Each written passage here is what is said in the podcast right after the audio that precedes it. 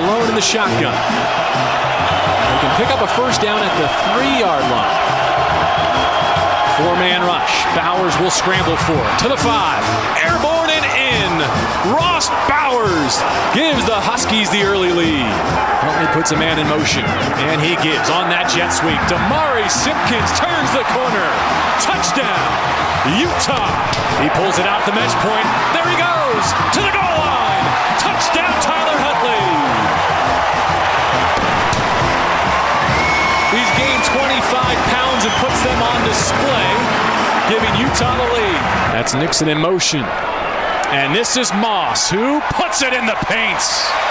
Zach Moss with his second score of the day. Utes, Utes start the season 2 and oh, welcome on in. Ute post game show here on the Zone Sports Network. I'm Austin Horton here with the Human Detour, Frank Dolce. We've been here all day together, actually. Yes, we have. Uh, Frank was kind enough to buy us pizza today. It was very nice of you. Thank you, sir. Appreciate that. Scotty is going to be nice enough to buy you pizza. I see. I see. Just you're you're just the uh, What a great guy that's got. you're just the Scotty. messenger. Just- You're welcome. I was waiting for that rebate check. I I fully expect that expense to be rejected. it was good pizza and it was nice. I love to have some sort of meal like a pizza and watch a football game or several. Several football games or several pizzas. Both. Okay, Yeah. yeah. That was that was very entertaining.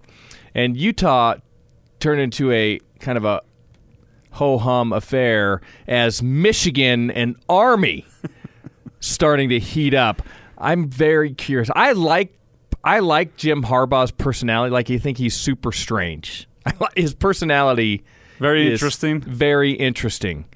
And I I don't know. That could spell even pulling out that win. Does that spell doom for Harbaugh at Michigan? I don't think he's going to beat Ohio State again this year. No. To see what they did today. Uh, their their offense, Michigan's offense looks so just average. Are we going to break down the Michigan Army game? Well, it, It was, it was more, more, exciting. It was I mean, more it was more interesting. you did one point. say in the pregame that the kicking game would be compelling, and Yeah. that was true for the Army Michigan game. Yes, it was. The poor kid's first kick. Poor nothing. Poor Get off kid's the football first, field. First field goal attempt, a 50-ish yarder, and he comes up sh- short and right. Oh man, it was. Uh, I'm gonna lose it. them. They they so poo poo. is, is that what is that what Patterson said after the game about. Army? he said that about the this country's military. In fact, Oh my was an attack on I liberty itself. I'm not going to lie. I, I there are teams I think should be good in college football. I mean, just I think Michigan should be good in college. Football. You think, you know, USC should be good in college football. Notre Dame should be good. It's just I that's what I, I grew up with those guys, and and so I want those guys to be good. And so although I was feeling like, well, I you know Michigan should probably win this game, but but how can you how can you root against Army and completely apparently not overmatched team yeah. in that game? Well, Army's better than a lot of people remember them being growing up, as, as you say, but they shouldn't be taking Michigan at home to overtime. I don't think. No, But that's Anyway, we're here to break yes. down the other game, unfortunately. So What? Uh, what do you mean? Unfortunately, that a very- super weird. Well, look, I don't know if I can even say a slow start to the day for the Utes, more so than a weird start to the day for the Utah defense. As uh, Ross Bowers and the NIU Huskies were getting everything they wanted in the air in that 1st half. Eventually, uh, there were some adjustments made at halftime. We'll talk to you about what those may have been. Attrition uh, reared its ugly head as Utah's depth is what it is, and NIU had guys falling left and right, and Utah ran away with the thing. Do want to talk about Tyler Huntley and and his offensive game today, where we think he took steps forward, where he stayed the same, uh, but certainly let's start with Zach Moss, who only had 18 carries, only had 80 yards, and still it felt like it was his game. I I thought NIU did a, a very nice job of focusing on stopping Utah's rushing attack. That's I think you know that's the that's what they do. They they, they held uh, their opponent Illinois State to 51 yards a week ago, and with Zach Moss, they just that was going to be their game plan. They had to do whatever they could to stop the run game, and I thought they did a, a, a good job. I mean, Zach, those were those were 80 tough yards. He had a couple of really nice breakout kind of runs, but mostly it was it was literally two or three yards in a cloud of dust for Zach Moss. So credit NIU for taking away doing what they could to take away that part of the game. Utah still ends up with 193 yards on the ground total. So that's significant, coupled with the 214 yards through the air. Uh, I, I, I, I still feel like uh, you, you, know that that's uh, that this is a, an offense and and uh, an offensive game plan that's going to be built around number two, and he's still going to be. You know, may, people may look at this and say, "Oh, 18 carries, 80 yards," and you know that that the, the, that's not going to determine how Utah calls their offense the rest of the year. It's still going to be a foundation in Zach Moss, which it should be. I'd bet a third of those 80 came after contact. As you said, it was a tough 80. Hundred percent of those 80 felt like there were two, there were two runs where he broke through the line of scrimmage without contact. Yeah. and and nice big big gains. But you're he right. was just I mean, dominant, and he, he didn't get the yardage that a dominant player would usually get because, as you said, NIU was doing a good job of getting to him. He just is so big and so strong, you're not going to stop him on the first or second try. There were two plays in particular. One as he's going into the end zone where he just destroyed a safety, destroyed him, and walked into the end zone. And then in the second half, coming around the left side, the defensive end, number 10, the defensive end tries to stand him up and he just put his helmet in the chest of the of this massive defensive player and it was like Zach Moss kept going forward, and the, the other guy went backwards, like the, three or four yards. The, the yeah. power that he, you know, and in in the aggressiveness he he runs with is it's a, it's really something to watch. Uh, the the bread the, the, ball was spread around quite a bit on the uh, receiving core for Utah today. Top receiver was Jaylen Dixon with four catches. 22 or 46 yards total. The 214 yards through the air, though, spread around with one, two, three, four, five, six, seven different guys catching the football. Tyler Huntley, 14 of 19, 214, 11.3 average, and a throwing touchdown to go with one rushing touchdown as well. How would you grade Tyler Huntley's performance today? I thought he was good. I thought he was good. He had lots of time to throw the ball. He didn't. He he didn't let the pressure affect him. He stepped up in the pocket a few times. Uh, he he was effective outside of the pocket. He threw the ball downfield pretty well. There were there were a couple throws that that we thought, mm, you know, not great, but but a couple throws out of all of his attempts. That's that's not bad. Terrific percentage completion percentage again, and he's getting that. That's the more the productivity I think Utah will need through the through the air. Two hundred plus yards through the air will be will make for a much more effective offensive attack. So yeah, I thought I thought uh, I thought Tyler Huntley took a nice step forward today. A nice step forward. Uh, did he take the biggest of steps forward though? Well, it wasn't. Did he, did he make you feel like okay, this is as Whittingham said, coming together. Will happen. This is starting to happen. It's. St- I think you would say you're starting to happen. It wasn't a dominant performance by Utah offensively by by any stretch, and maybe it's because we we we have higher expectations of this team about where they you know what we think they are and and even considering things like national rankings and maybe we just expect too much of this team. And the truth is they they they won this game handily after kind of a slow start. They really made it a you know just kind of a tune up game after after a, an initial lap. So I, I don't know. Maybe our expectations are too high but it, it didn't feel like it didn't necessarily feel like a dominant effort. I don't know what exactly we want. Maybe we want, you know, to see an Alabama type of you beat somebody 57 to 3 and then do you do you walk away from that feeling better? I don't know. Yeah. I don't know. I think NIU showed to be better than a lot of people, myself included, expected them to be, but not clear, not nearly as good as they were last season against the Utes today. Yeah. Uh, Ross Bowers is a fine quarterback, and he got some good uh, throws and good passes in in that first half.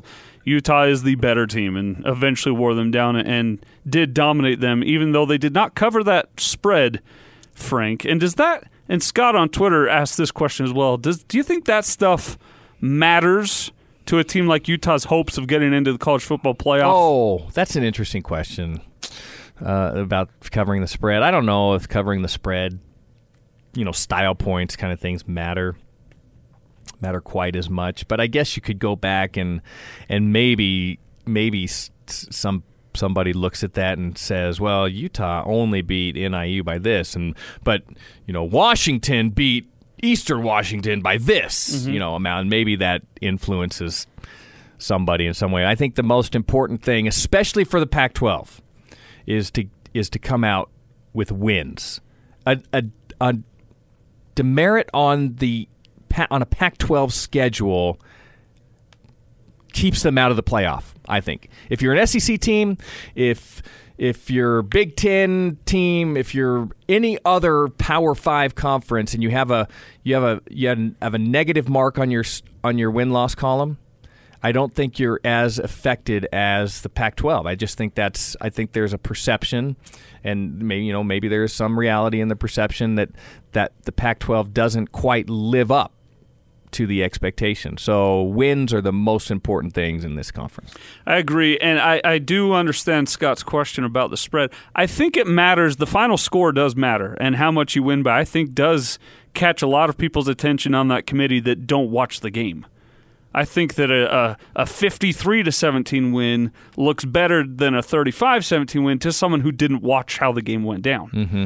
I don't think they look back and say, okay, what was the spread? Did they cover that specific spread? Right. Yeah. But that's for those that aren't watching the game. Sure. Those that did watch this game understand that Utah dominated in the second half. Yeah. And ran away from this. And it got boring. I mean, it got real quick. And that's and that's fine. To be honest, that's what Utah wanted in this game. You, you want to make it boring. You want to dominate the game to the point where there's not really a question about. And the defense really took over in the second half, and and uh, I, you know, the, the, I, I thought, I, like I said, I thought the offense wasn't dominant, but but it wasn't like you ever. I, I don't know that outside of the first few series you ever felt like the game was in question. Hmm. there, there's a few built-in, if you want to call them excuses or reasons, whatever you want to. But there's a few built-in things you can point to: being an earlier kickoff than usual, being against a team that's got a quarterback who's a fifth-year senior who used to play in the Pac-12 is now with NIU, being against a, a, a, a squad that you feel you should be a lot better than, but that's always dangerous because they can jump up and get you. There's a lot of things you can point to as to why NIU was able to move the ball better in the first half than the Utes may have expected them to be able to do. Mm-hmm. But ultimately, Utah ended up doing what they should have done. Would you look at that game and say you were more concerned, maybe if you took it half by half, about the defensive play of Utah versus the offensive play of Utah? There was after that first scoring drive by NIU, when Utah looked like they were on their heels a little bit. I think there was a little. I think there was a thought of. Wait a second, wait a second. This is, you know, and we were throwing it around. Hey, this is supposed to be one of the most dominant defensive fronts in college football this year, and they're kind of getting pushed around. They certainly were, yeah. Well, and then that, I think that after that drive, it kind of, Came back to where it should have been. yeah. But early on in this game, uh, we were saying to each other, "It's it was feeling." Uh, NIU scored on their first drive of the game, if I'm not mistaken. I think it was their second, but they were the first to score. but score. they were the first Yeah. to score. Yes, because they forced Utah to punt. That's right. Yes. It was the second possession uh, because they got the kickoff. Utah forced them to punt. Then they forced Utah to punt. But then they just marched it down, and they were not moving so well in the run game as they were in the, the pass passing game. game. And where they were getting those passes completed was kind of in that linebacker safety hybrid area of the field mm-hmm. is the middle two thirds mm-hmm. not necessarily on the edges a lot so it wasn't a cornerback thing i felt like it was a linebacker safety type deal in that first half where NIU was able to find that bubble in the middle. yes, And that is a little could- concerning. a little bit, uh, and and NIU NIU did a nice job of protecting the quarterback. Utah wasn't getting the type of pressure that we were were used to seeing a Utah team get on a quarterback, and allowing Bowers to kind of read and let plays develop downfield. And that's a difficult. That's difficult because a de- as a defensive back and in a defensive backfield, the the longer a play runs, the more difficult it is to stay with a in your coverage, and the and the more space that gets created the longer the play develops. So advantage to an offensive team and to a quarterback. And Bowers did a nice job of just being able to stand in there and find his targets downfield. So and that and and then that got that got cleaned up. And then all of a sudden all of a sudden Bowers didn't have the opportunity to stand in the pocket. He didn't have the luxury of time and creating space downfield. He had to hurry everything up and then his efficiency started to drop a little bit. So I wonder what the Utah fans thought about this one. 855-340 zone. Please call in and, and, give us your thoughts on what your Utes did against the Huskies of NIU today. 855-340 zone. Interested to see what uh, improvements you thought were made, where you still think that uh, is wanting for the University of Utah. The offensive line entered today with a couple key injuries. They started a guy uh, in Nick Ford at right tackle or right guard that was uh, previously well, he's played everywhere along that right edge and in center of the Utah offensive line, but also uh, Simi Moala started at right tackle. And I thought uh, it'll be interesting to go back and do a real in depth film look at Utah's offensive line today because I felt like there were times when the pocket wasn't as intact and clean as it should have been. And there were times where Zach Moss was getting hit way before he should have been getting hit. I I can't wait for the for the Hans Olsen drumstick film study. I know he I know he should have a laser pointer, but it's it's so much more fun should when have, he just he, had, he should have several things. I mean, Yes. there's something that that's kind of I think every unique and appealing and endearing about the way that he does the breakdown And I- because it's all wobbly. Yeah, it's off yeah. his TV. it's off of the TV and there should be something that's a little more high quality and a little more technology involved. and it should match what diet he's eating that day. If he's going, if it's a cheat day, it needs to be a, a chicken thigh or you know a drumstick off of a chicken. An actual jump. If, if he's going Not a healthy, drummer's yeah, stick. yeah, it needs to, which he did the drummer's stick last Yeah, I week. heard it. I don't listen to it. I mean, I, I don't. He's a kid. It, it seemed like he was being. Uh, so you didn't. So Coach Sataki didn't listen to Hans Olsen's film breakdown. He's a kid, but.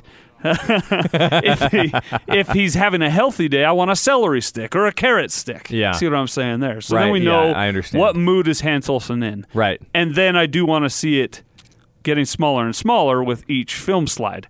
So as if he's got, as he's munching on it. yeah, if he's got a, a beef jerky Slim Jim, Uh-huh. I want to see that yeah. getting smaller and smaller as Right. the film study goes yeah. on. Well, But- I think that would be additive to the film to the film study. No question about it. If- and and he he does such a nice job. He'll tell you exactly what was happening in Utah's run because there the the fault in the Utah run game is not Zach Moss. The fault in the Utah run game today when they didn't have great success, it it's up front and people getting into the offensive backfield and people being disruptive at the line of scrimmage before Zach can even get into into some sort of stride. And and so I, I'm I'm interested to see how Hans breaks that apart. I, I wonder how he'll grade this offensive effort. Uh, certainly at that on the offensive line. I, I'm interested to see what he'll say there as well. 35-17, Utes get the win. Adrian and I were talking about this on the Saturday show during the game, and, and how uh, I kind of felt like this last week in reaction to Tyler Huntley's game against BYU. Uh, a lot of people, myself included, were being hypercritical and being nitpicky. And there was a Utah fan faithful that kind of embodied that leave Brittany alone gift that you see on social media a lot when it came to Tyler Huntley. Like, leave him alone. They won the game. What are you nitpicking on I him for? saw that too. Uh, I didn't. I don't agree with it. No, I don't either. And I think that people miss the idea that it's actually a strong compliment for us to, in a 35 to 17 win, it's a compliment to what we think Utah is and what Tyler Huntley specifically is capable of to nitpick and to to find these smallish things in a big win to say this needs to be better. because that means you expect more. It's not that we're trying to kill the the performance and we're trying to say, man, they're pretenders. They're they're not anything like we thought they were going to be. And it- it's actually they won 35-17 and I felt like they should have won 42-17. Mm-hmm. It's not quite that far off, but it is off from what I expected. It felt it still felt like a game Utah controlled uh, for for the most part. You know, three th- probably three and a half quarters of that game. You felt like, well, Utah's can gonna fig- figure this one. They got they have this one in control. Tyler Huntley did some really good things today. I mean, I, I thought that his accuracy downfield, threw the ball downfield well, uh, for the most part, found receivers downfield. Uh, stayed in the pocket, like I said earlier. Escaped when when necessary. Ran the ball effectively. There were lots of things that, that he did really well, and I liked the way that Andy Ludwig managed that passing game. It was it was effective, and we talked about Utah, the evolution of of Utah's offense in this game. Would it take a step forward? I think they accomplished all of that. I think they I think they accomplished all of that. Now they have a week, another week to go back take a look at the film. Where do we need to take another step forward? By the way, don't discount the changes at the offensive line. That's those, those are that's a difficult task to to to move people around, to have new even after a week of practice, have people new people working together because as as much as any unit, or maybe even more than any unit on the field, those five guys need to work together as one unit. And so you don't just necessarily shift pieces and expect, you know, greatness. I thought they were good. I thought they can get better, and and we'll. we'll d- d- I- the point I just want to make is don't discount that, you know, the effect of changes at the offensive line on the offensive productivity. I see. It's not just switching out RT for RG. There's actually different things they have to Sure. do Yeah. in that position. Absolutely. Uh, so it's a 35-17 Utah win. They are 2 and 0 on the season. We'll take our first break. Get to your phone calls 855-340 zone. Your reaction as uh, Tyler Huntley goes 14 of 19 for 214 and a throwing touchdown. Coming up on the other side, I do want to talk about that touchdown that Tyler Huntley threw. Frank, you said you thought he was accurate downfield uh, more so today than maybe last week against BYU. There was something that happened on that touchdown throw I want to run by you coming up on the other side. It's the Ute post game show here on the Zone Sports Network. Two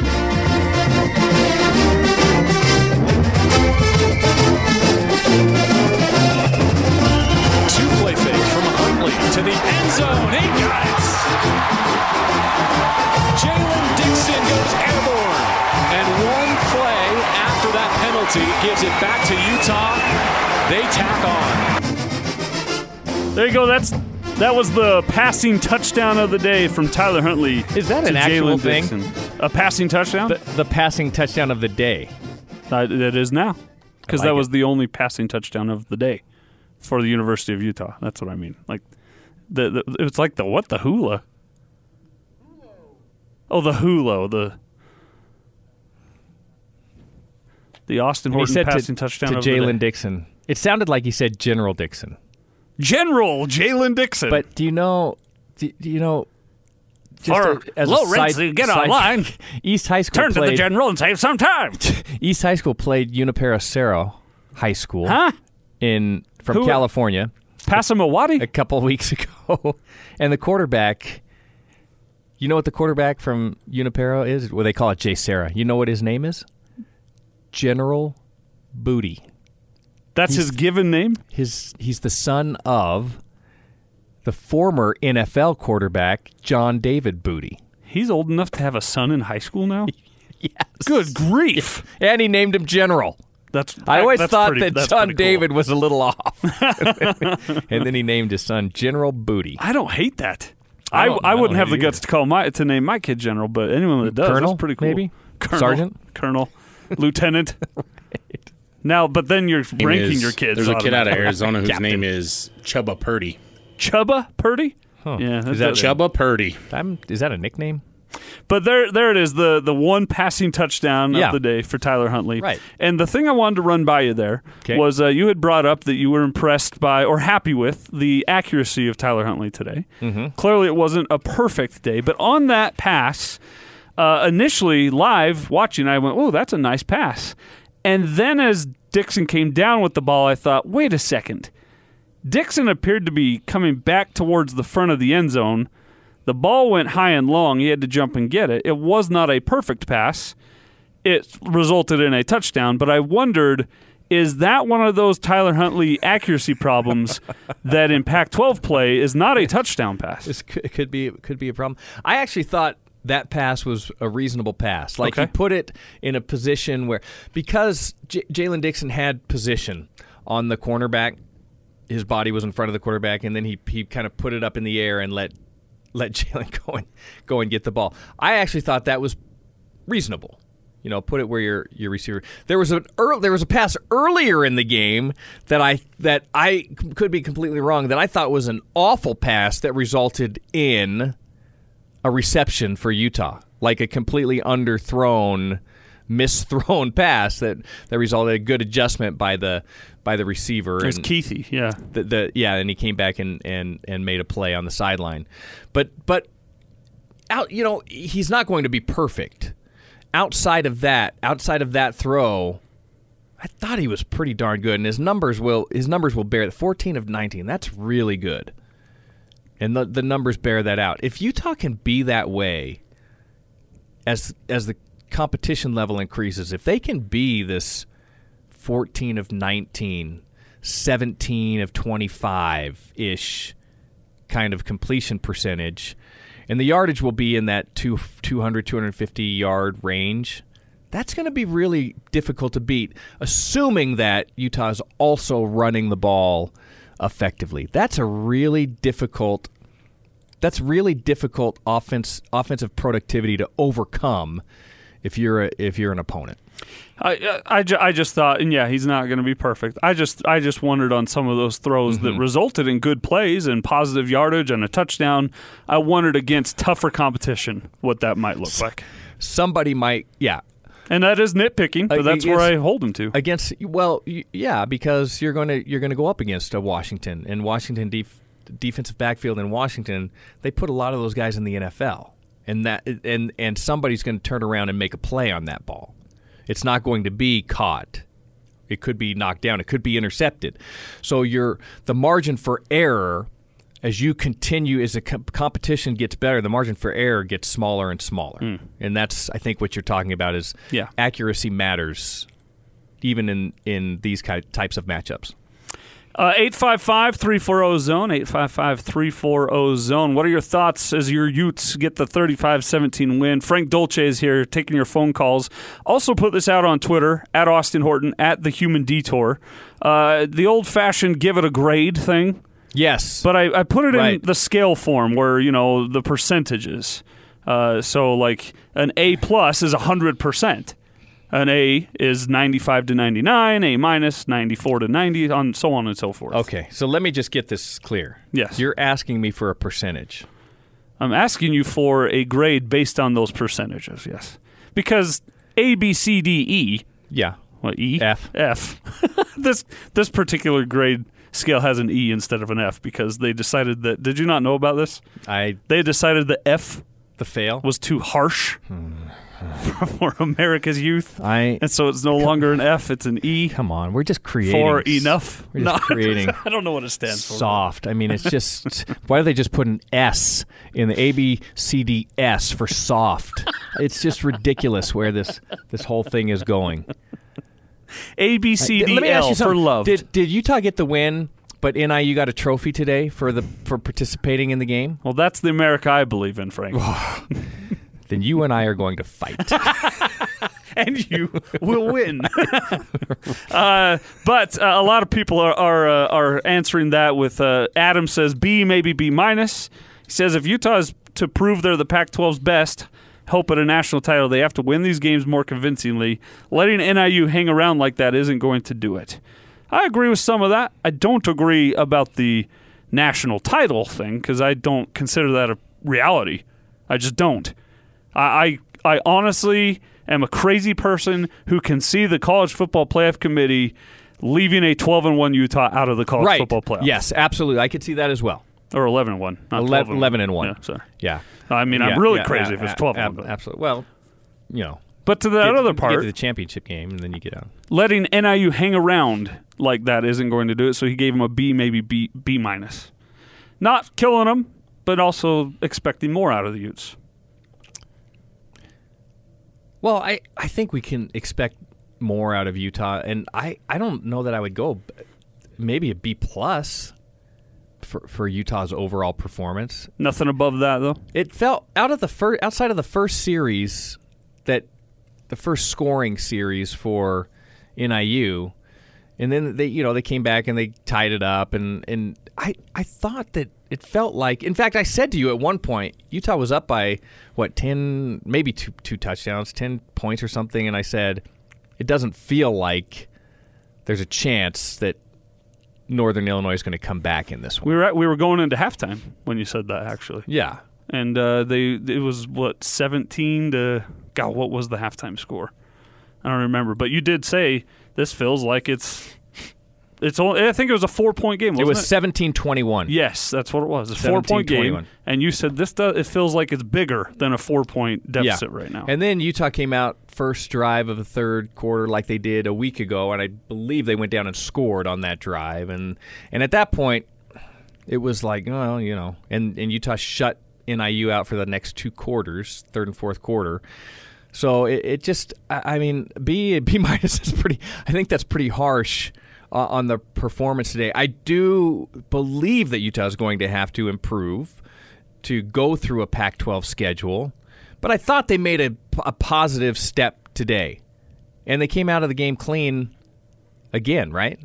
No turnovers today, but they created turnovers. They probably should have two or three turnovers today on the defensive side. yeah, they dropped Um, a few. No, and and very, you know, in t- talking about a clean game, very few penalties for for Utah today. One penalty, Only one, and that was in the that was in the second half.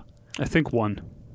I can only remember. I'm one. looking at it. Oh, you got it there. One penalty for ten yards. Okay. Yeah, so there are lots of lots of positives to take out of this football game. If I were going to be nitpicky about anything, I would say let's let's take a look at that offensive line and the changes that were made and how that affected the the play of the offense.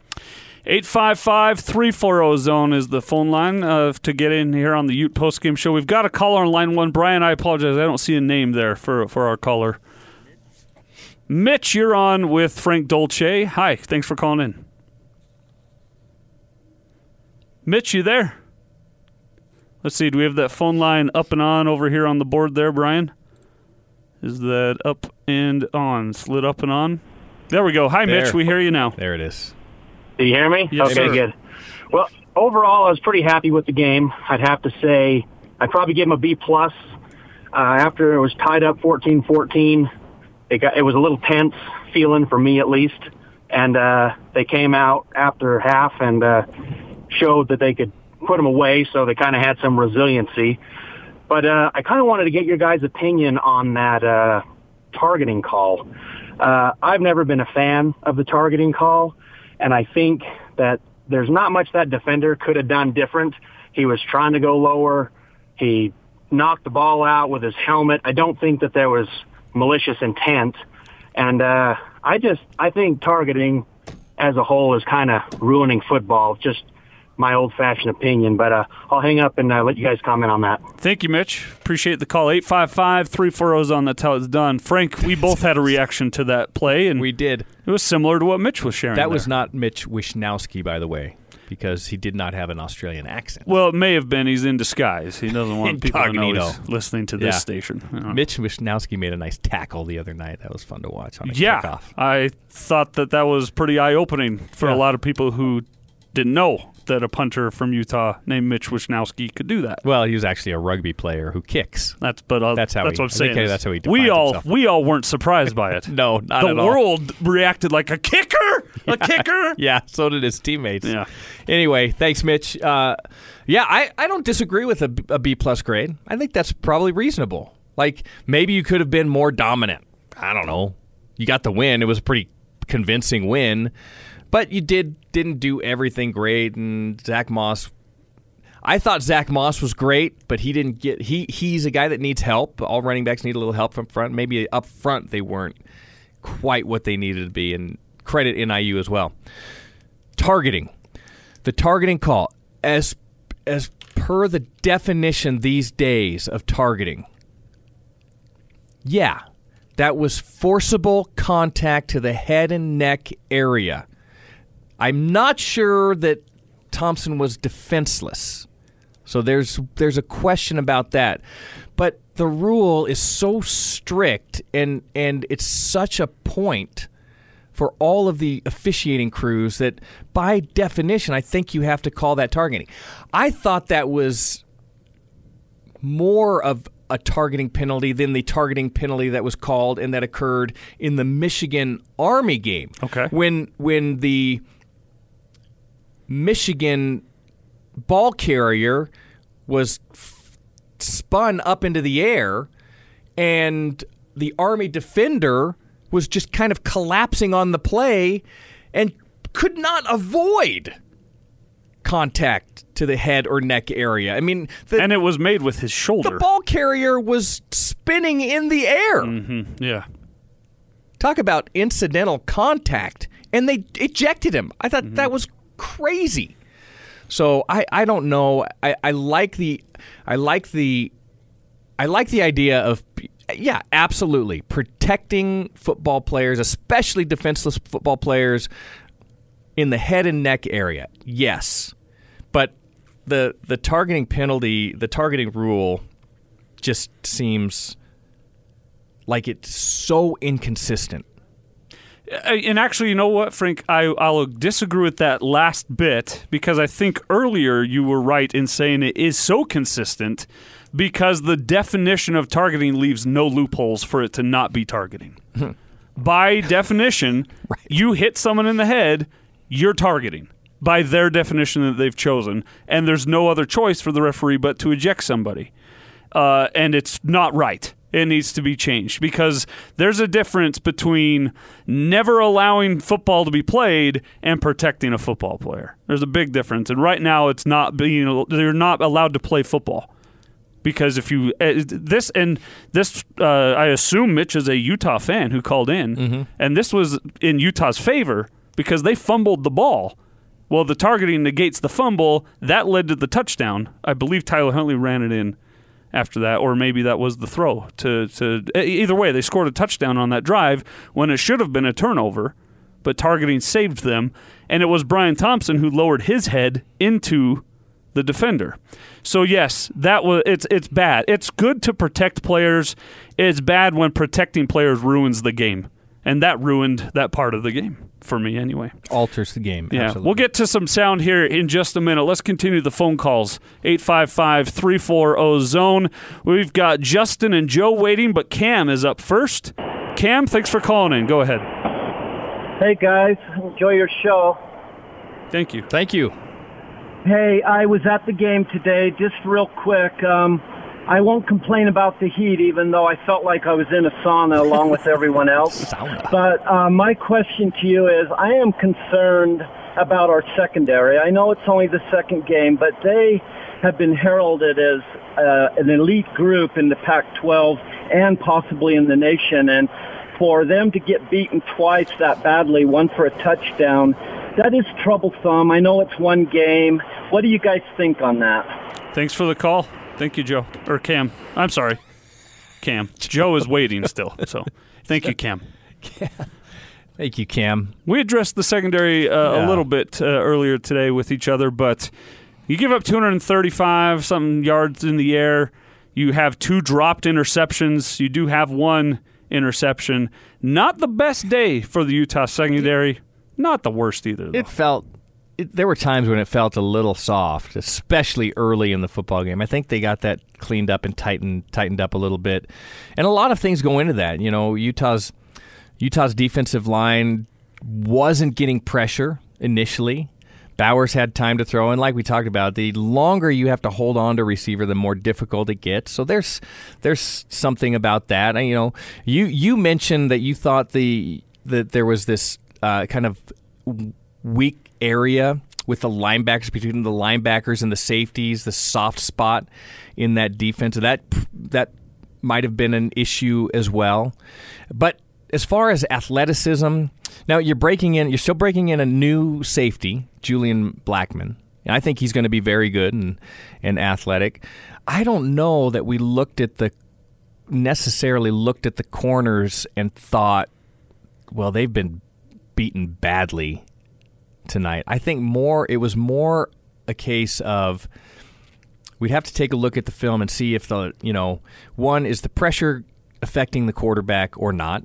Two, are the linebackers getting into passing lanes and being disruptive in the pass game, or are they leaving uh, a, a, space? And and then are the safeties reacting and and getting to the ball when they you know fulfilling their responsibility in the defensive secondary? So it's it's it's rarely. I mean, rarely do you look at a, a thing and say, "Well, this this guy is terrible." You, you have to look at all the phases of how you defend the pass, and uh, and so as Utah was able to get more pressure on the quarterback and and maybe passing lanes were being filled up a little bit better by by linebackers, and then the defensive backfield all of a sudden looks a lot better. So yeah, I, I still feel confident that this is a this is a very good Pac-12 level defensive secondary. Although we've seen in a couple weeks that area of the field be a little suspect in the Vontae game. Davis, who's the backup, was the one who gave up the long touchdown as well. While Blackmon was out with injury. Yeah. He was banged up for a moment.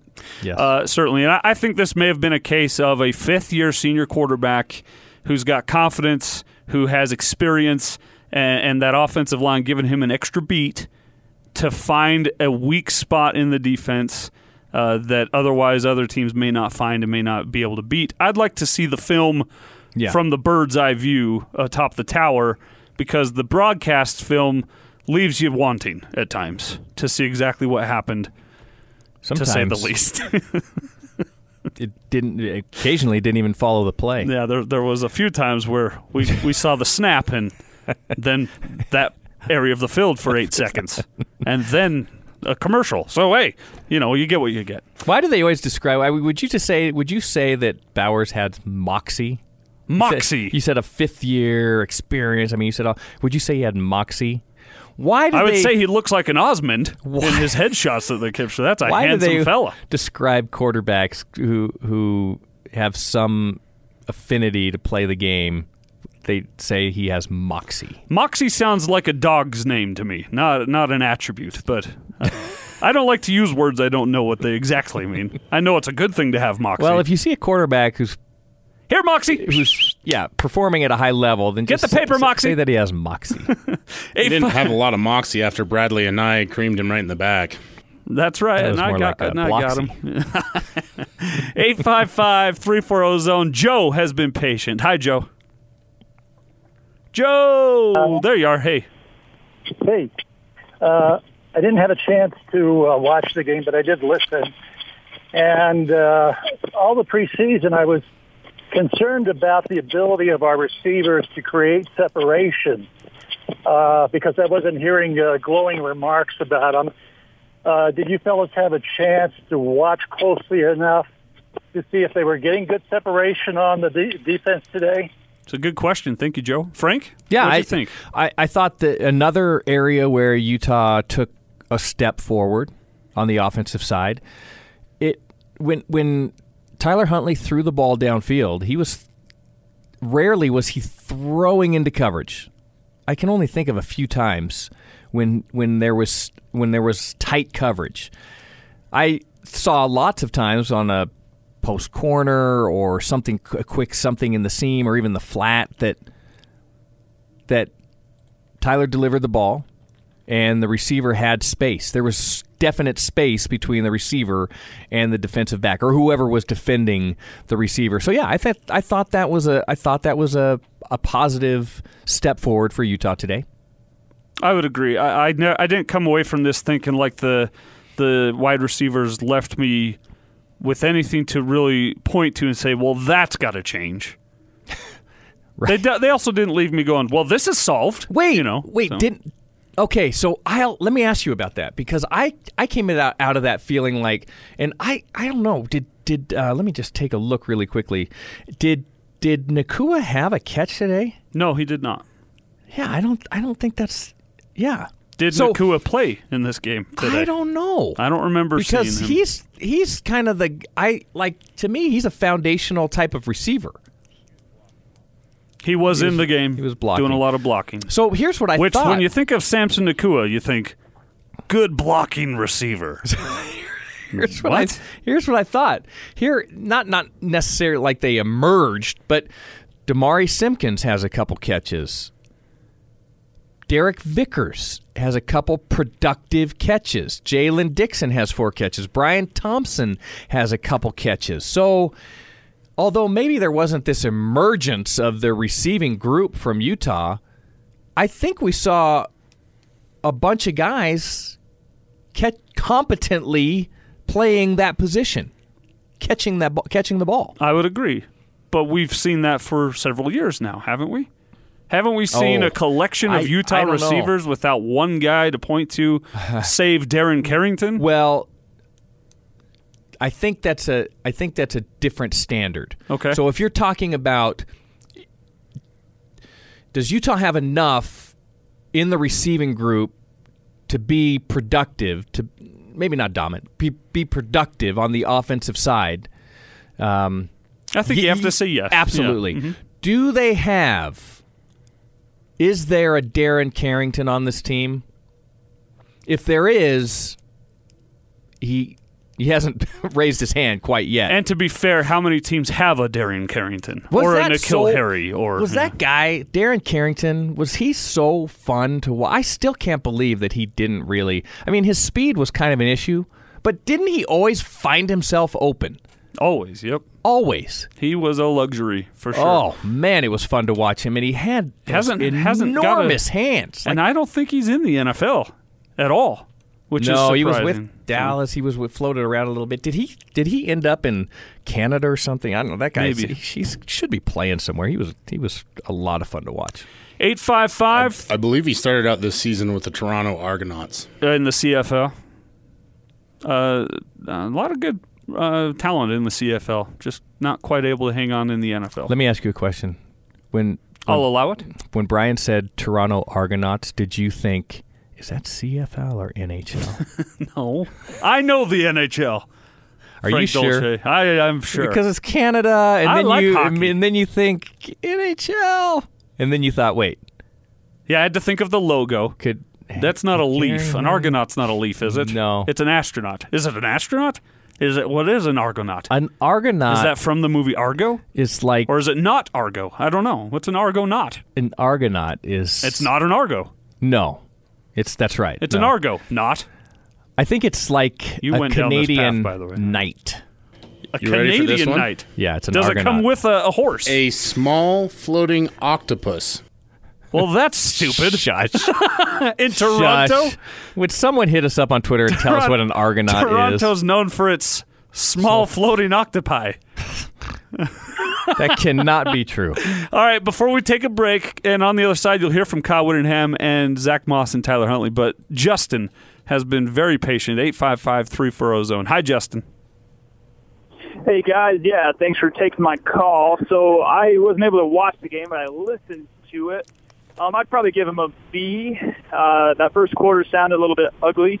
Um, and my question was more about uh, Andy Lud- Andy Ludwig. I don't know if uh, you've already talked about that, but um, maybe what you thought about his run versus pass ratio. Um, I know that first three and out with uh, three straight runs. You know, maybe want to bang my head on the wall, but it sounds like he uh, he kind of opened it up, got a little more diverse with the play calling, and uh, yeah, I was just wondering what you guys thought about Andy Ludwig in uh, game two. Thanks for the call, Justin. Appreciate it. Your reaction, Frank. Andy Ludwig's game two, especially specifically his run to pass ratio. Good. Run to pass ratio, I like it. I mean, I, I'm uh, with with Zack Moss in the backfield. I'm rarely going to say you should be throwing the ball. There may be situations, you know, situational football when you have to throw the ball more regularly. We just see the guy's arm going forward and the ball leaving it. But what goes into situational throwing? It goes into passing, a throw game. So, so 37 carries, 37 rushes, 19 passes. I think that's the right mix. On that first series of downs, Andy Ludwig and the Utah offense are trying to make a statement. Hey, we're going to dominate the line of scrimmage, and and credit to Northern Illinois, they said, well, you know, we're gonna we're here to stop the run. So, and they did. They did a pretty they did a pretty good job. But but uh, I I think there's a steady influence with Andy Ludwig and the way that he calls the games, and I think that that's a, that's comforting comforting for a football team. Like, okay, it's at some point they're going to realize, and it's going to happen pretty quickly. They're going to realize, okay, this is the game situation. We we know what's going to happen. We know what is going through the mind of our offensive coordinator. Let's all we're all on the same page, and this is how we succeed. And and I'm not I'm not sure Utah offensively has had that comfort. The the idea of being on the same page with the offensive coordinator, understanding what the offensive coordinator is trying to accomplish. So, I, I, I, yeah, I, I think that Andy Ludwig called a nice game, very conservative a week ago, opened it up, took a step forward, especially in the passing game this week, and you know he'll he'll do the same thing. He'll go through the film and he'll determine whether or not he should have run in this particular situation or or what, but in terms of the offensive productivity, the evolution of the offense, I thought it was fine. I certainly understand a fan who uh, wants to see an air, a more aired out offense being frustrated with three straight runs. I get that. I get what Justin's saying there. Uh, I do, though, think that, and by the way, it was a 66 to 34, 66% run, 34% pass today. There were seven guys that caught passes nine guys who ran the ball for Utah today. Zack Moss only had 49% of the carries on the day for the University of Utah. But that's because there were eight other guys that actually had a rushing attempt. This was a run heavy game, and I think that with a guy like Zack Moss, and if you have the offensive line experience like you think you have, that's what it should be probably going forward. And if you're winning games, I think you'll be all right with it. Yeah, right. That's right. Well, and Zack Moss got replaced in the fourth quarter. I that makes a difference. He Yeah. probably would have had five or six, five or six more carries. And in What that did- fourth quarter, Wilmore we looked at each other and said, "One of these backups might get hundred yards." It was it was Will- like seven at a time. Yeah, So Wilmore Wilmore started looking good, and Utah was ta- starting to take control of the line of scrimmage. So uh, Absolutely. that's that's interesting. I, I mean, th- there's some talent in that offensive backfield. You said it, and and for Wilmore to jump up to second behind Zack Moss when you have Devin Brumfield and and Devonta'e Henry-Cole on the roster as well. That's that's really interesting. yeah, yeah, T.J. Green also. Yeah, Uh, you've got Moss, and then you've got this guy that you just mentioned in Wilmore who shocked the world in camp and became the backup. And then still you have Devonta'e Henry-Cole, T.J. Green, Devin Brumfield. It's not a bad problem to have. Nope. Unless you're one of those backups and you want to play more. right. 855 340 zone. We'll take a break. Coming up on the other side, more of your reaction, including the sound from Kyle Whittingham, Zack Moss, and Tyler Huntley here on the Ute Postgame Show.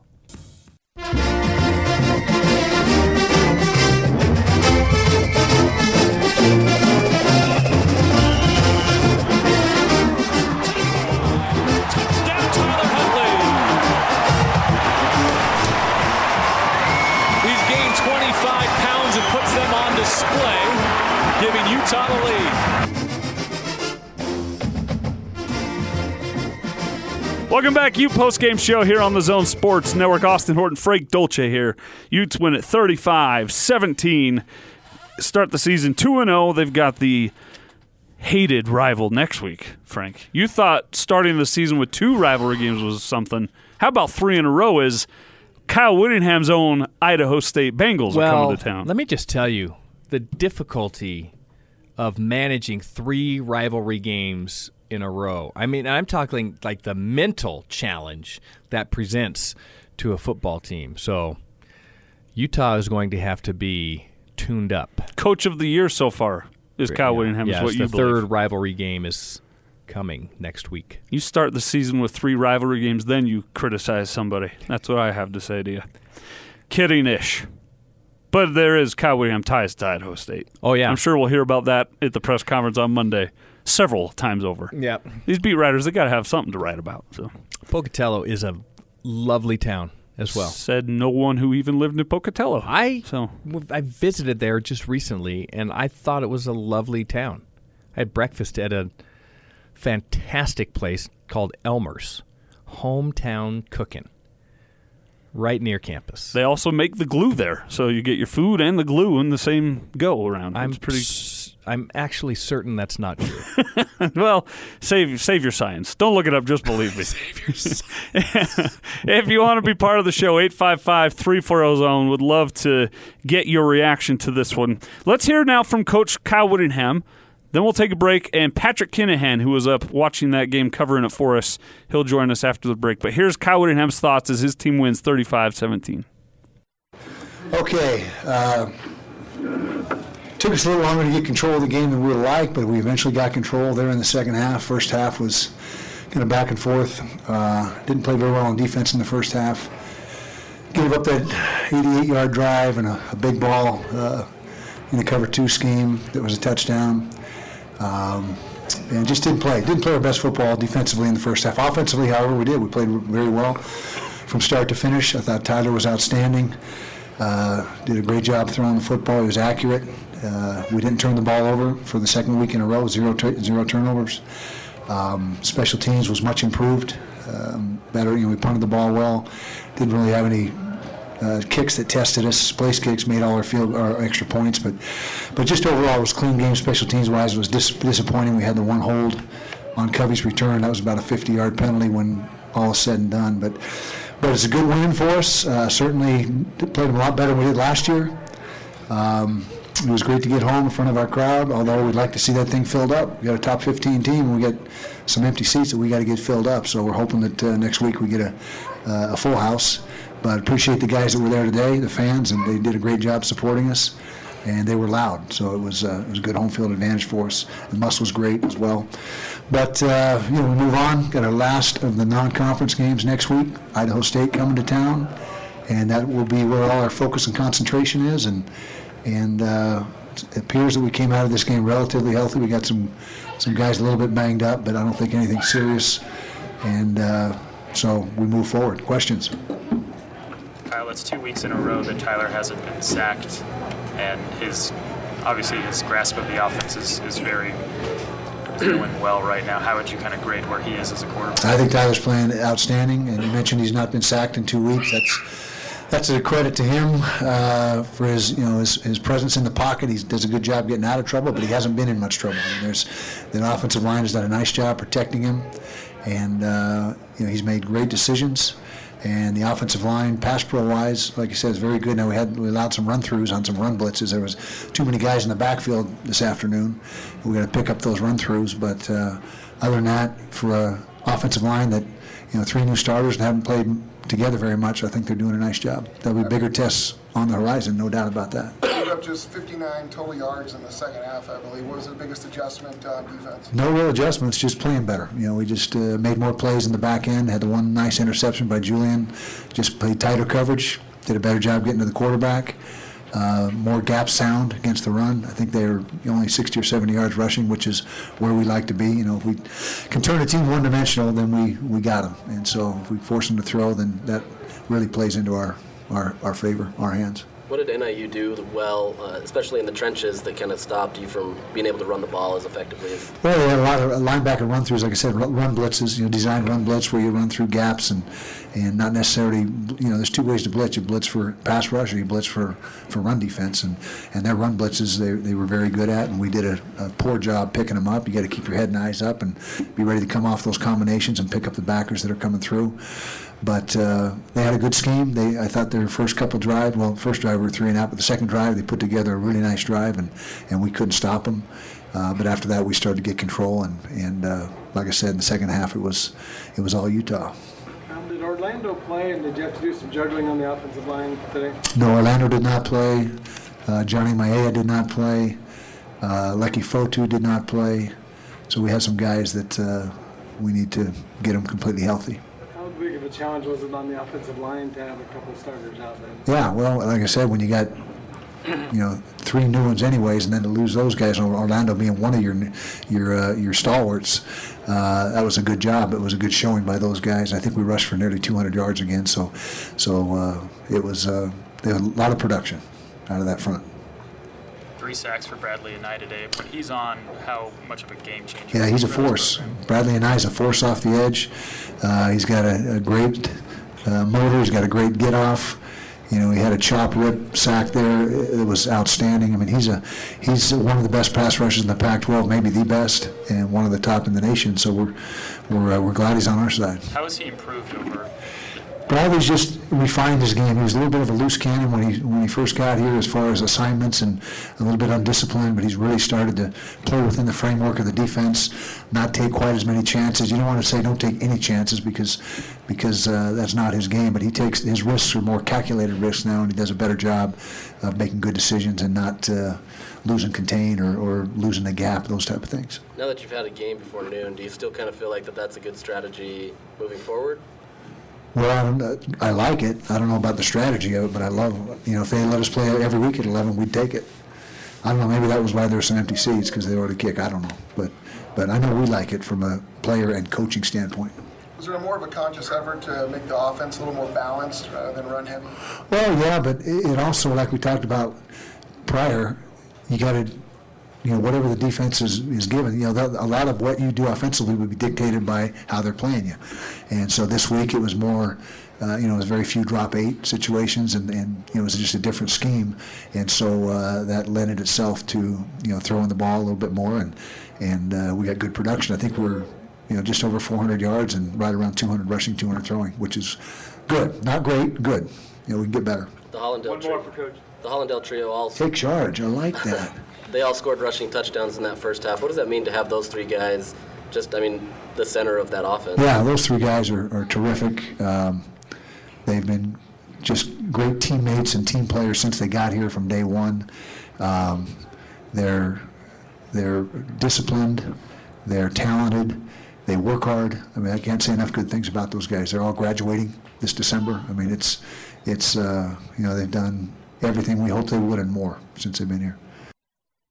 There you go. Kyle Whittingham's thoughts as his Utes are victorious 35 17. He did talk about the uh, key guys that didn't play uh, along the offensive line. Leki Fotu, he says, uh, was held out as well.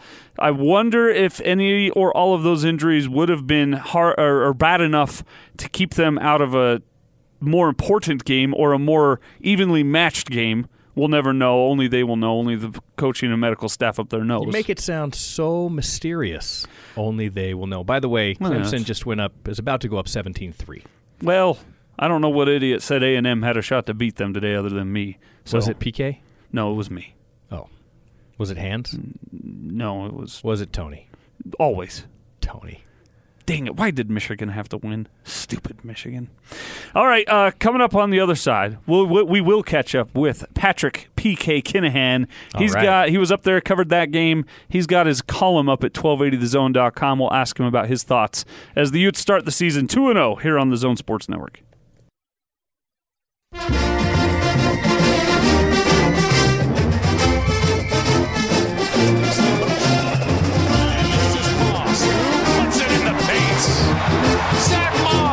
Second score of the day.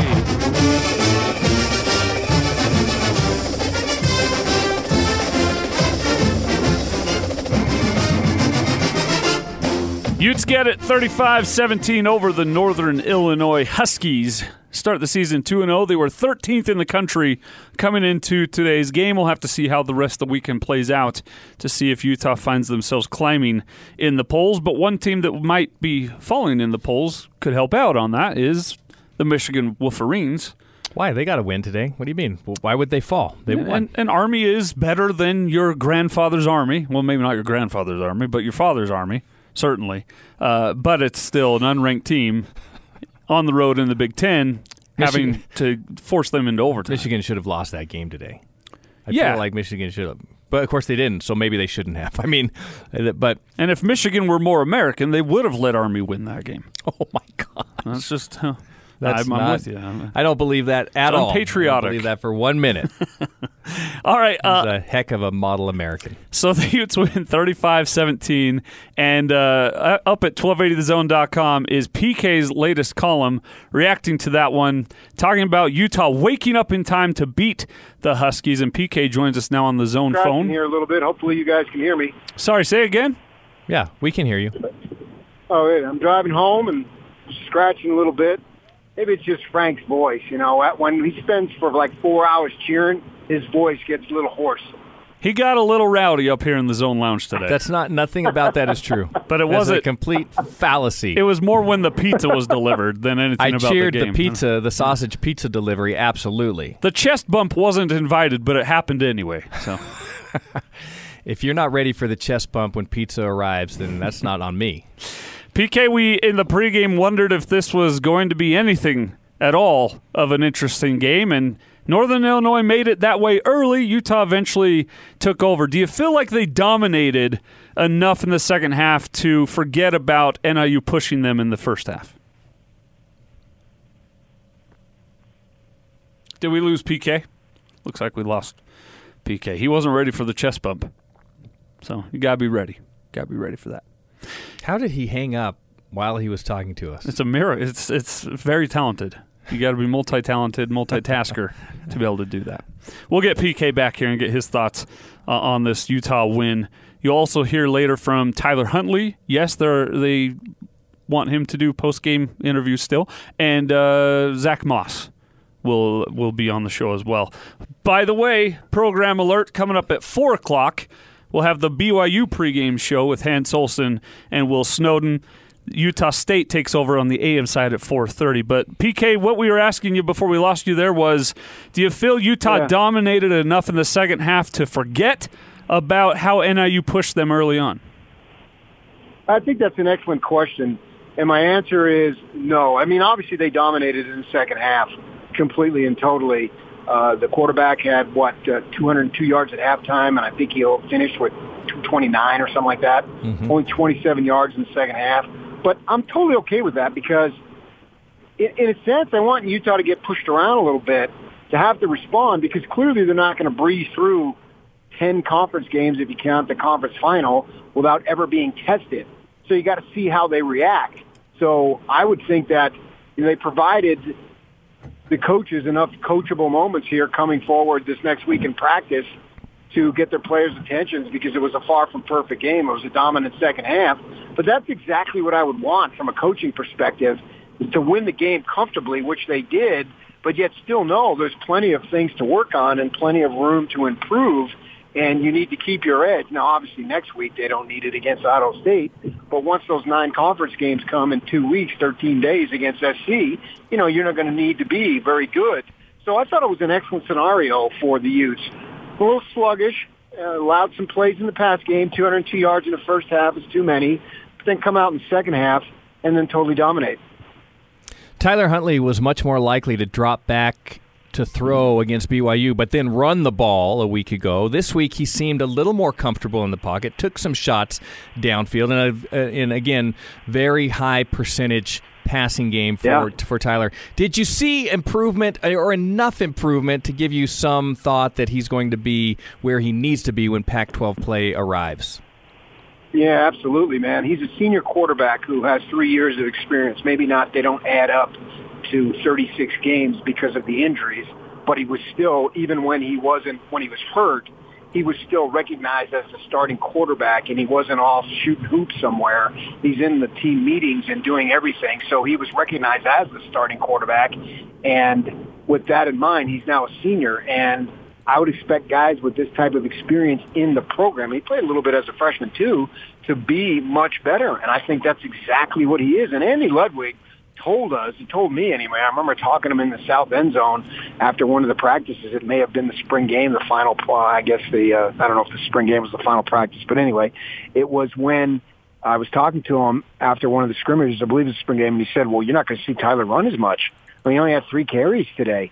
You're gonna we're gonna line up to the plays where it's going to dictate him to hand off the ball, and he's going to do exactly what we need him to do. Last year, last couple of years, that was always consternation. Why is he running the ball more than Zack Moss? Mm-hmm. Zack Moss is a bona fide NFL running back. Get him the ball. Get Tyler to improve on his passing and his decision making. And I, I, what is he like? He's 25. He's 27 of 35 through two games, and I count at least three drops come to mind, maybe more, but certainly three. So in the past game, he's essentially been almost flawless. So if he continues, and I get that the competition is going to be better, no question about that, and he's going to have to lead the team at some point and a come from behind. You know, I guess you could say they did this week, but not really. I mean, come from behind in the second half. But right now, I'm thoroughly pleased with the way he's playing and the decisions that he's making, and he seems to be settled. He's not running around with uh, wondering what to do and and just making crazy plays or trying to make plays that aren't there. I think you got to grade him out as an A so far through two games. You wrote about this in your post-game recap at 1280thezone.com, uh, but the, the the factor of a fifth-year transfer quarterback uh, in uh, Chase or not Chase Garbers, but uh, what's this guy's name? Uh, Bowers. Uh, the guy that Garbers, Garbers is who beat him out Oh, of Cal, at right? Cal, yes. A- a- and Yeah. so, Now he's h- Bowers. how much that may have played into Utah's uh, inability to stop the throw game in the first little while of this uh, of this contest from NIU, and is that a peek into what they might have to deal with as they go through the Pac-12 with experienced quarterbacks? Yeah, I mean, you look at Mike Leach. He can take an inexperienced quarterback and get him 300 yards in his sleep. It seems. So you look at this this kid for NIU. He's got some experience. You know, grad transfer. With it's funny because I, I've come to the conclusion that all starting quarterbacks from here on out for the rest of time will either be a three-year starter or they'll be a grad transfer. It's like there's no in oh, between. yeah. You know what I hmm. mean? you're starting early or you're gone. Hmm. Yeah, that may that may be true. I, I look at the performance of Zack Moss, and again, e- even though so he he averages four point four yards per carry, had a couple nice big big gainers, eighty yards on eighteen carries. It still felt like a dominant performance to me from Zack Moss because he is so difficult to bring down, and he did he he he was punishing in his rushing attempts today. I don't think he got the same help from up front that he did No. a week ago. We, I was going to say, is that did you have that feeling being up there as well? Yeah, well, they held out two start or uh, two rotation Right. guys out of uh, the offensive line. One big time starter, probably their best offensive lineman. So, and I, and I think they probably did that knowing uh, we can rest some guys. The fact is, you know, Kyle's not going to say that publicly, but they knew they were going to win. So, if you have any injury whatsoever, sit out probably next week too against Idaho State. So, yeah, I I, I got to give uh, Northern Illinois a little credit for trying to play physical. And Zack said it too afterward. You know, you, they're a, we- in basketball we call them a mid-major. That's not really a term in football, but I think that you get a lower Division One, and what happens is you go up against a high major, which Utah is. And then, so what do you got? You got these guys that are much, much bigger. The size advantage is enormous, right? And so, with that in mind, um, it was hard for them to stay with it because they were just giving away so much size across the board. But Zack did what he does. He ran hard and he's going to get you positive yards most times. Uh, and I also think that, you know, they, you got to look at it. You can't fool players. I mean, I, they're not, the intensity that they had, particularly in the first half, it's not the intensity that they're going to have when they get in the Coliseum. It's not the intensity that they're going to have three weeks from now when Washington State comes in. So I've got no problem with what uh, what the Utes did in that way. It wasn't a perfect game, but I don't want them to play a perfect game against a team like this. Uh, real quick before we let you go, do you have any concern at all that in two games played, Utah has two defensive backs who have dropped two for sure interceptions in both games? Well, they're defensive backs, Austin. If they had great hands, they'd be on the offensive end, wouldn't they? Oh yeah, well, good point. Yeah. That's what they do, PK. you made the point that I always make. What do you do with receivers who can't catch? You turn move them them into, to DB. You make them defensive backs. That's exactly right. Yes. Obviously, it, it's not. They it didn't hurt them in either of these two first games. I could see that being a problem though later on in a close one, where you have a, an Uh, interception possibly, fall through your but hands. If you're not turning the ball over and Utah has zero turnovers, Mm-hmm. then you're looking pretty good in that way. Yeah, not bad at all. Well, PK, thanks for your time, and uh, we'll again direct people 1280thezone.com. Check it out. Utah wakes up in time to bury NIU from the grave digger himself, Patrick Kinahan. Thanks, PK. All right. All right. See you guys. Have a good weekend. PK, catch him 6 a.m. on the Zone Sports Network to 10 a.m. every morning with DJ and PK. I have a chance to, to talk with those guys every Monday morning. Okay. DJ and PK and uh, I P, PK and I have this nice connection because I call him. Wow. I no one has P- ever said that about I call PK. him PK from the South Bay because when I was growing up in the South Bay and I attending El Camino Junior College, then PK was was actually covering that area and covering El Camino, and so and then he moved up here when I moved up here. I think there's something in that. I'm not exactly sure, but okay. Yeah, You also- Fridays are way better. No, but P, PK is cha- PK is is a lot of fun because he's he's challenging. Like he he asks a question that really makes you think about making a reasonable answer. Ah, he's Unlike he's the guys you talk to on Friday. and you don't. Now he's certainly challenging. and you don't challenging know. to, to listen to on that one. You don't yeah. know. You don't know which PK. I mean, PK can. I, I don't know. He's he's always treated me very very well. I appreciate. He doesn't treats want people to know this, but he's actually a really good guy. I think he is too, but there are times on the, when you listen to him on air and, and you think, I'm not, I don't want to get into it with PK. No, he'll bury you. You're right. He's the gravedigger. I didn't just make that up. That's. Uh, you're also paisanos. You're both from Italian heritage, so yes, there's something there. absolutely. And he's a great golfer, and I'm a great golfer, so we have that in common as well. If you do say so yourself. My heavens. Let me get out of the way before your head explodes the room here. He's Might well be nice if you and I had time to golf. I'm Frank well-spoken. Tiger Dolce here. I don't know. He's like writes like you know Grantland Rice, and I also write that way. Okay. Uh, so well, I, I'd love I to see a sample. I pro I think I could take him on a ten speed bike though, if we raced. Maybe. yeah. Maybe so. All right, check it out, 1280thezone.com for PK's column on that one. Coming up next, you'll, we'll get back into the locker room here from Tyler Huntley and Zack Moss here on the Ute Post Game Show.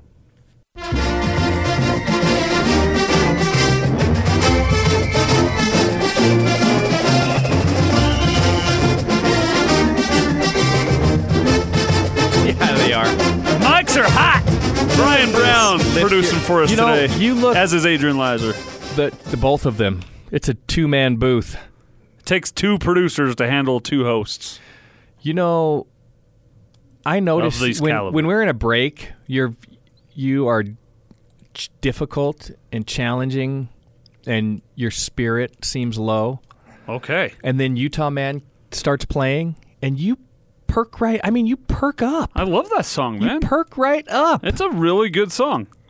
Man, It's a it's not a bad fight song at that's all. the power of music. the only thing I would say about it is it's not it's a fight song by definition, but it's not like a fight song. If you had to put an arrow It's a little too on peppy. the ver, okay, so which which phrase in that song would you put an arrow and say this phrase needs to change to become more of a fight song? I honestly don't know that I know a lot of the words to that song.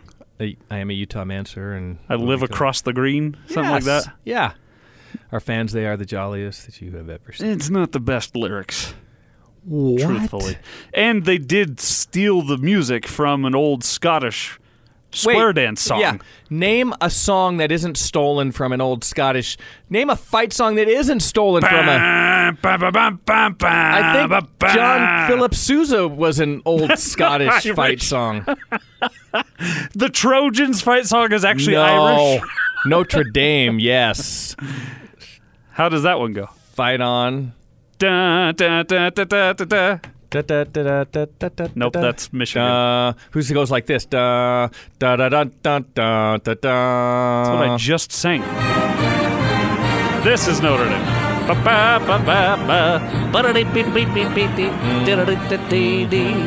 And that leprechaun's doing push-ups right now. Yes. Uh, should we hear from some Utah players here, Frank Dolce? I we've got him. Should we I- let him speak? Why not? I I'd kind of like to do more fight songs, but Okay, But well, let's let's you be hear thinking some of more players. fight songs for our podcast later. The Fight Song Podcast, the Fight Pod. First rule of Fight Pod: you don't talk about Fight. Don't Pod. talk about Fight Pod. Uh, joining the show exclusively with the rest of the media here is Zack Moss, Tyler Huntley, uh, Julian Blackmon, and uh, Bradley and I. Bradlee, what changed for the defense in the second half? Uh, we were more. Uh, we came out with a more pissed off attitude. You know, they came out, they scored on us on our first um, home game here at our own stadium, and uh, we were ticked off to do something. You know, to come out and play harder as a defense. Julian, you get your second pick of the year. I mean, obviously that, that, that offense was doing some good things, but how do you, how do you feel that like, that helped in that second half? Um, you know, it was just one thing to help the offense get another touchdown because you know right after I got that interception, the offense went went ahead and did what they're supposed to do, which is score, uh, and that's what uh, you know that's what our plan is on defense is just you know get the ball back to the offense. So that was just a play where I could help them out a little bit. Tyler, how would you describe the way that you're playing right now? Uh, I'm doing everything that the offense asks of me to do. Uh, just doing my job. Tyler, in preseason fall camp, you told us that you've never been asked to do as much under center or in the huddle as you are in this offense. How does that help, you know, your adaptability and adjustment in this offense to run it? Having Coach Ludd kind of challenge you to change things up at the line of scrimmage, that sort of thing. Uh, yeah, he asks a lot of me, so that, that that puts more pressure on me just coming out and being ready to execute every play. Like he said, uh, I don't got a chill play in the offense. Every every time we come to the line, I'm ready to get us into a better play for the offense to execute, and um, I take good pride in that and putting us in the best best position. Zack, what was what was so difficult about this this defense that that kind of made it a little harder to kind of get some of those short yardage? Uh, they fall off of blocks pretty good. Um, they uh, swarm to the ball really good. They're, they're undersized defense, so they move really quickly um, to get around our guys a little bit. Zack, can you talk about how helpful was it to get the throw game going like it was today? Did that really open things up for the run? Oh yeah, I mean, if you can pass the ball, the run game is gonna be there. They're gonna be able to um, back out guys and get some linebackers off the field. So I mean, that's the goal every week. I mean, for the run game to help the pass game and the pass game to help the run game. So um, we keep continuing to do that. Like, I mean, our offense would be pretty good. Bradlee, what happened in that first half? It seemed like there, there wasn't a lot of pursuit of the quarterback and, and just kind of maybe honest, you know, weren't assignment sound or whatever. What, what were Yeah, some where their their offense uh, got the ball off really quick. Uh, you know, one one and a half, two second on average. Um, quarterback release uh, quick releases. Uh, we just needed to get our hands up as a defensive line. Uh, we weren't doing that. Um, so at halftime, we needed to fix those things like that. Either last year, they, I think they sacked you seven times. You didn't get sacked at all today. Didn't have your center. Um, just talk about the offensive line. Uh, my O line is playing great, and then Coach Harding is a great coach. He he's, he he during preparation during the week he he put put them in positions that you know what I'm saying is is, is positions that they you don't see out all on a daily basis, and um and yeah he just when it comes game time it's easy for them. Zack, the Hallandale guys all ran for a touchdown. Did that ever happen in high school game?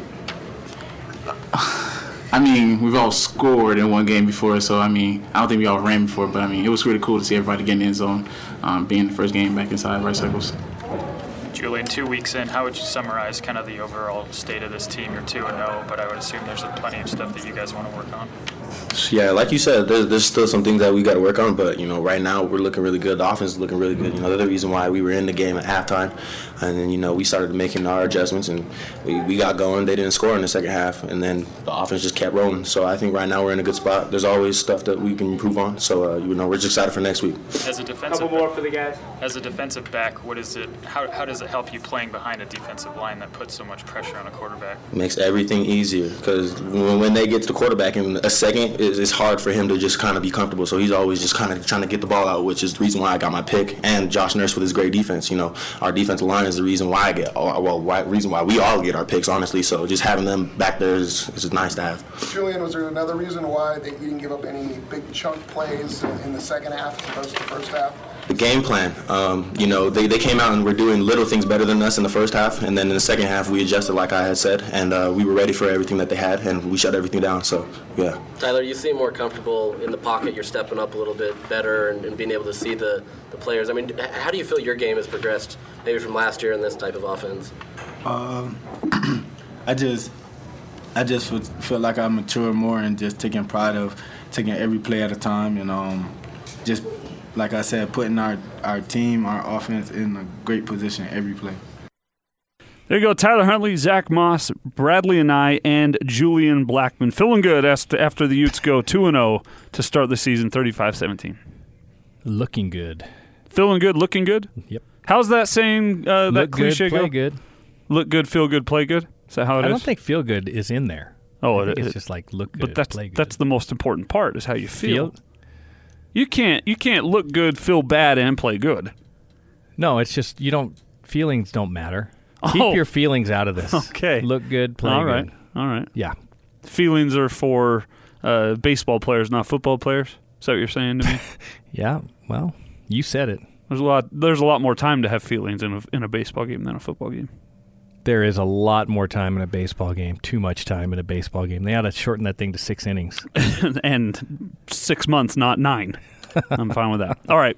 Coming up next, we'll wrap up the Ute post game show, get you prepared for BYU taking on Tennessee at Neyland Stadium as Hans Olsen t- uh, comes your way at the top of the hour with the BYU pregame show. More of your phone calls next, though. In the meantime, at 855 340 zone.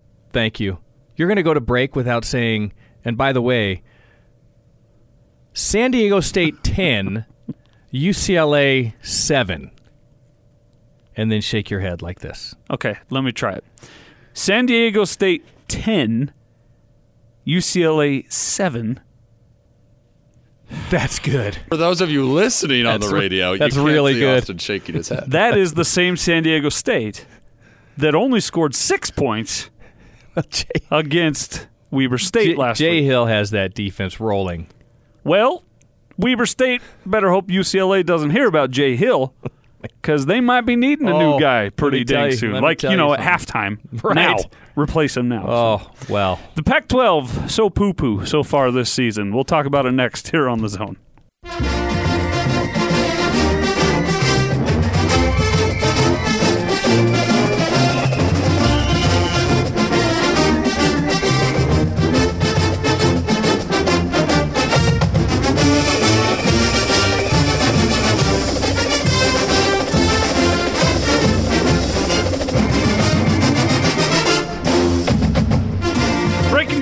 Games and burying trolls here on the Zone Sports Why- Network. I'm never going to do.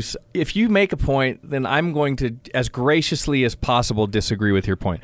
Because if I don't, then it there's no end to the lengths you will go Uh-huh. to completely obliterate your op- opponent. I guess. in I don't want to obliterate the opponent. I just want them to admit they were wrong. That's all.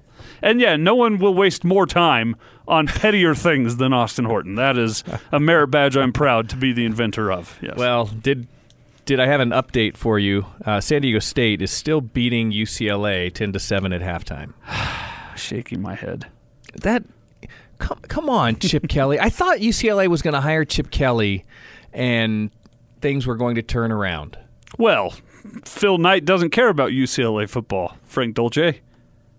Hence, Chip Kelly was really good at Oregon, awful at the 49ers. I mean, just embarrassingly bad. Do you and think now that- at UCLA. Do you think that's the difference? It has to be. It has to be. When you're able to pay each kid a hundred grand a month, that that That's helps you out a lot. That's not true. Prove it's not true. An NCAA violation. oh yeah, and they care so much about that. Unless you play at Okay, BYU. Let me. let me. You didn't sign your name with a capital letter. Nine games. Kiss that- the ring. And they and that by the way, that may not have been stiff enough in terms of the penalty. As you rub your drum and feather tattoo for good luck. Uh, uh, listen to me. Listen okay, to fine, me. Fine, If, Talk. If Phil Knight, if Phil Knight said, "Hey, Oregon State Beavers, here's hundreds of millions of dollars," uh-huh. does Oregon State suddenly become a powerhouse nationally in football? Uh, I think everyone starts to look a lot more competent and better than they actually are. First thing, we change our colors. Change our color You don't scheme. like orange and black? it's not Halloween every day of the year. well, the, their Hey, their but the- team is scary. The truth is, I'm a, I am a big fan of Oregon State. I wish they would. I wish they would be good. But you're making. You're saying that that the the money behind it is the significant factor. There, you can't tell me that UCLA doesn't have the resources. Well, I can tell you they don't have the boosters because there's like 11 people at this game. USC has the resources. I know because Lori Loughlin paid hundreds of thousands of dollars for her children to attend, and some of that's being, you know, siphoned off to the football program. You think so? I, I, I thought the I thought the whole problem there was that that money. She was a a rower. I, I was gonna say I thought that whole problem was that the the crew coach suddenly had a new Malibu mansion that he couldn't afford otherwise. USC has resources galore. If your f- logic follows, don't start pointing arrows at me. I think the arrows Mm-hmm. And are stop coming. signs and- yeah. No, but I th- but Six-sided but, stop signs But then, that. then USC shouldn't shouldn't lose a game. I mean, they, they should be Alabama West. At one point, they were. Yeah, they should be. And when they hire Urban Meyer next year, maybe they, They, will, be. again. Yeah, they no, not maybe, not maybe, Frank. They will be. If USC hires Urban Meyer, they will win a national title in his first two years. I could I could put some Skittles on that if I had them to do so. Maybe I need to call Aunt Lori see if she'll throw me a few Skittles. But you know, you know that Urban Meyer is going to be the head coach at USC football. When now when- everyone we have on the shows from national, they're like, I don't know. He says he's done coaching. Okay. He said that when at Florida. He also When said Urban a Meyer- headache kept him from coaching When when, it was really his players were killing people. when Urban Meyer left Ohio State, the first thing I said, and maybe even the first thing I sent out as a tweet was, "Hey, USC, here's your next coach." And USC would be crazy if they didn't do everything they could to acquire Urban Meyer. I mean, if football is that important to USC, and who knows, is it? Is it really? Right now, it doesn't appear to be. Yeah. Uh, the Utes win at 35 17 over Northern Illinois. They are 2 0 on the season. Frank uh, thinks that Utah Man is the greatest fight song to ever fight song. And uh, I think it's adequate. It's a fine fight song. That's not completely fair. I think it's a very good fight song. Oh, okay. I What's think the it's best then? Entertaining fight song. Whose is better? I think that you have to. Well, is Rise I- and Shout better? No, no but- oh, whoa, nope. Okay, Mm-mm. all right. No way. There's not. It's not even close. Okay. Not even close. Is you- uh, the you- Scotsman better? You, have to go to the to Amongst the, sagebrush and cow patties or whatever it says. yes, you have to go to the tr- traditional It's close. powerhouses. Okay. Dun, dun, dun, dun, dun, dun. When that song starts playing and the Trojan marching band covers a hundred by fifty-five yards of a football field, and they're playing that song, to I mean, nobody in the stands. is spe- that's spectacular. That's great. That's spectacular. When Michigan comes running out onto the field and their fight song is playing, and then and then the the drum major goes out to midfield and he does his you know didn't miss a field when he does his yoga back and he touches the top of his hat to the ground. I mean that now that's that's spectacular. Okay. Florida State has a great fight song. Florida State has a What? great How does theirs go? fight song. Well, now you put me on the spot and I can't. Well, you of it. can't just make things up. Adrian, could you find it? Could you find the Florida the State Seminoles, song? the Seminoles It's song. fantastic. Yeah, it's good. And uh, when uh, is it Chief Osceola that run that rides out What'd there on the call him? horse? Chief Osceola. That's his name, isn't it? I don't know the way you say, say it sounds a little derogatory. Chief Osceola? I don't know what is wrong with that, but uh, he ri- he rides out there Yes. on the horse with the with the staff on fire. That is really cool. I don't mind that at all. Now, it it may not be a fight song, but I like how Virginia Tech enters every one of their games with Enter Sandman. Yeah, that's not really a fight song, but it is something that they all jump up and down. Really- like the battle of really the gets the orcs in the going. Lord of the Rings. That's what that reminds me of. Hey, you said to We're stretch to almost- four, and we stretched we so could- hard we tore our, tore our hamstrings. We could so. still be going. By the way, uh, uh, a sound, s- s- uh, you, you know, a convincing win by Utah today. It was a, it was a, it was a win that b- you could say that the, the the game got boring at some point. That should tell you something about the way Utah controlled that football game. Coming up next, thanks to Frank Dolce and Patrick Kinahan, Brian Brown and Adrian Lizer, the BYU pregame show is next here on the zone.